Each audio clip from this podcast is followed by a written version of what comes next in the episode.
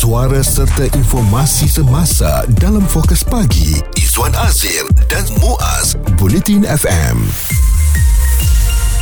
Kadang-kadang bila perut kita ni rasa tak selesa dan uh, sering uh, sakit perut. Bukan sakit perut yang kita nak membuang tau tapi sakit perut yang datang secara tiba-tiba dan apabila umur kita ni semakin meningkat dia ianya lebih merisaukan kita dan berkemungkinankah kita ni menghidap petanda awal untuk kanser usus yang mana uh, dalam keluarga saya sendiri uh, atuk saya arwah atuk saya pernah menghadapinya. Uh-huh. uh, jadi ini saya daripada kecil dulu memang melihatlah bagaimana keluar masuk hospital dan sebagainya kan. Kadang-kadang kita takutlah juga Izwan bila berkaitan berkaitan dengan perut ni dia amat merisaukan kita. Betul. Menurut laporan data kanser negara 2012-2016 oleh Kementerian Kesihatan Malaysia ya, kanser kolorektal merupakan kanser yang paling kerap berlaku dalam kalangan lelaki Malaysia dan kanser yang kedua paling kerap berlaku dalam kalangan wanita Malaysia dan memang kita takut uh, kalau ia melibatkan bahagian perut kita ni sebab perut ni adalah suatu bahagian yang kita sentuh setiap hari melalui pemakanan kita ya. Mm-hmm. Kadang-kadang segala benda kita sumbat, segala benda kita kita nak cuba nak makan yang kita tidak tahu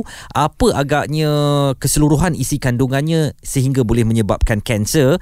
Dan uh, sayangnya dalam kes kanser usus ini uh, ataupun uh, kanser uh, kolorektal ini uh, ianya memberikan isyarat atau petanda ada kalanya di minit-minit akhir ya. Okay. di waktu akhir. Maknanya uh, tahu-tahu saja dah di tahap 3 atau di tahap 4 dan ini menyukarkan untuk proses penyembuhan dan melalui kesihatan 101 pagi ini uh, perlu agaknya untuk kita sama-sama pelajari petanda awal kanser usus. Betul ya uh, kita risau juga kerana difahamkan ada sehingga ke tahap yang keempat uh, hmm. itu tahap yang paling bahaya uh, sekali dan ada juga yang mengatakan bahawa kerap sendawa itu antara petanda-petanda awal juga uh, berkemungkinan kita boleh menghidap kanser usus. Hmm. Jadi semua persoalan itu akan kita ajukan dan juga kita tanyakan kepada pakar Dr. Lim Hyong Chin akan bersama dengan kita. Isu terkini dan berita semasa hanya bersama Izwan Azir dan Muaz Bulletin FM. Dalam jam ini kita sedang dalam kelas kesihatan 101 ketahui petanda awal kanser usus dan kanser ini dikatakan menjadi punca utama pembunuh lelaki di Malaysia manakala menjadi uh, kanser kedua pembunuh wanita di Malaysia dan perlu agaknya kita tahu apakah simptom serta cara kaedah untuk kita mengelakkan sekurang-kurangnya meminimumkan risiko daripada terkena kanser usus. Betul dan kita paling risau kerana pemakanan yang tidak dijaga seawal usia muda akan memberi kesan kepada kita dan bersama dengan kami selaku pakar bedah kolorektal Pusat Perubatan Prince Court ah, Dr. Lim Hyong Chin. Ah, doktor mungkin dalam kesempatan ini sebenarnya penerangan yang mudah untuk kita fahami mengenai apa itu kanser kolorektal. Um, kalau kita nak faham kanser kolorektal kita kena faham anatomi atau ataupun uh, struktur um, um, salur perhadapan kita. Mm-hmm. Dia bermula di mulut dan sambung dengan gastrik, lepas itu usus kecil, usus besar dan sambung dengan rektum dan akhir di tubuh. Mm. So, kanser kolorektal adalah kanser yang berlaku di usus besar dan rektum. Okay. Bahawa uh, pertempuran ini adalah di antara usus kecil dan tubuh. Mm-hmm. So, menurut kepada laporan daftar kanser negara yang terkini, ia merupakan kanser yang paling biasa di kalangan lelaki yang kedua paling biasa di kalangan perempuan. Hmm. So um, dari dari keseluruhannya risiko lelaki adalah satu dalam 55 lelaki akan dapat kanser ini. Hmm. Okay. Um, dan perempuan adalah satu dalam 76 perempuan akan dapat kanser ini di, hmm. di, di Malaysia. Hmm. Dan uh, apakah punca kepada kewujudan uh, kanser kolorektal ini, doktor? Okey punca dia kita kena punca dia uh, dia selalunya jadi daripada polip.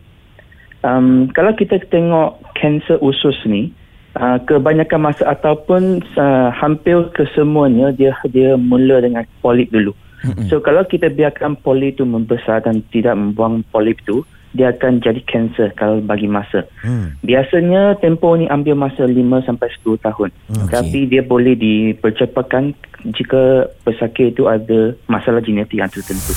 Fokus pagi Izwan Azir dan Muaz komited memberikan anda berita dan info terkini Bulletin FM. Kesihatan 101 Ketahui petanda awal untuk kanser usus uh, Walaupun mungkin di antara kita ni Satu daripada 55 uh, Berkemungkinan menghidapi kanser ini Seperti yang Dr. Lim katakan tadi Tapi kita kena sentiasa berwaspada Pakar bedah kolorektal Pusat Perubatan Prince Scott Dr. Lim Hyong Chin masih lagi bersama dengan kita. Uh, doktor, apakah um, petanda-petanda yang boleh diambil uh, berat oleh kita semua um, berkaitan dengan uh, kanser usus ini, doktor? Ini adalah kenapa kanser kolorektal ataupun kanser usus menakutkan. Sebab kebanyakan kanser usus tiada gejala atau tanda-tanda pada tahap awal. Oh. Jika ada gejala pun, dia adalah tidak spesifik. Hmm. Contohnya, sakit perut yang tidak spesifik ataupun perubahan tabiat buang air besar yang tidak spesifik. Hmm. Untuk pesakit yang ada gejala, gejala yang yang membuatkan kita membimbangkan ataupun kita panggil red flag dalam English Mhm. adalah pendarahan dalam najis, perubahan tabiat membuang air besar maksudnya daripada tabiat yang biasa dia jadi sebelit ataupun ciri-berit Mhm. ataupun ada lendir dalam najis ataupun hilang selera dan hilang berat badan. Hmm. Dan uh, apakah um, dari segi petanda-petanda ini saja sebagai contoh seseorang yang mengeluarkan najis berdarah terus boleh dihubungkaitkan dengan kanser usus doktor? Tidak. Uh, kebanyakan masa pendarahan dan najis adalah uh, disebabkan oleh sebab-sebab lain. Hmm. Tetapi kalau pendarahan itu berterusan, kita kena berwaspada. Hmm. Uh, sebab dia boleh uh, menunjukkan dia ada kemungkinan dia ada kanser usus. Mm-mm. Dan adakah usia memainkan uh, peranan juga doktor? Mereka yang 40 tahun ke atas uh, berkemungkinan menghidapi kanser ini. Yes. Um, risiko kanser kolorektal memang meningkat meng- mengikuti usia. Mm-mm. Maksudnya, jika usia kita meningkat, namun risiko uh, kita juga meningkat. Okey. So, kanser usus ni biasanya berlaku lepas umur 60 tahun. Okey. Um, tetapi kami juga nampak trend bahawa jumlah pesakit di golongan usia 50 sampai 64 tahun ni meningkat berbanding dengan statistik sebelum ni. Hmm. Ini bermaksud pesakit kanser kolorektal semakin muda. Hmm.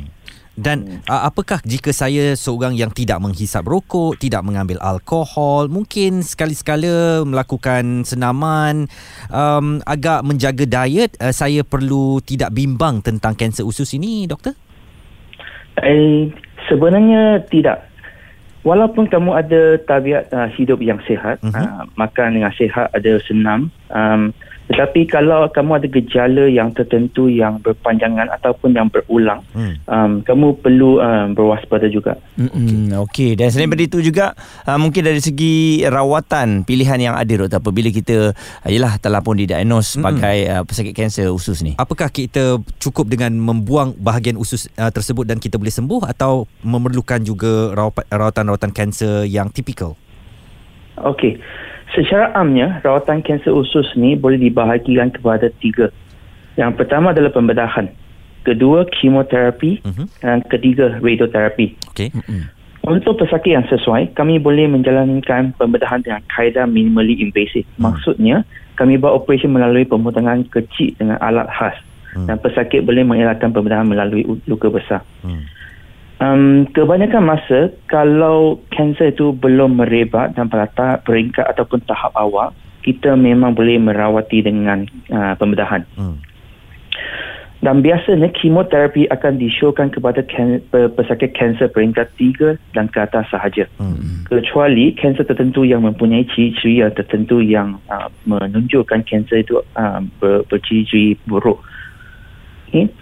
Yang akhirnya radioterapi biasanya uh, diberi kepada pesakit kanser rektum saja. Dia tak bagi kepada pesakit kanser usus. Oh, Okey. okey. Dan apakah kadar pemulihan untuk kanser kolorektal, doktor? Um, kadar pemulihan bergantung kepada peringkat kanser pa- pada masa kanser tersebut dikesan. Biasanya bias- biasanya kami bincang pemulihan daripada segi 5 year survivor. Hmm. Maksudnya kadar hidup selepas 5 tahun. Hmm. So untuk stage 1 and 2 maksudnya peringkat 1 dan 2 lebih daripada 90% pesakit hidup lebih daripada 5 tahun. Tapi kadar itu uh, akan turun kepada 72% uh, untuk peringkat 3. Hmm. Okey. Untuk peringkat 4 hanya 14% hidup lebih daripada 5 tahun. Mm-mm.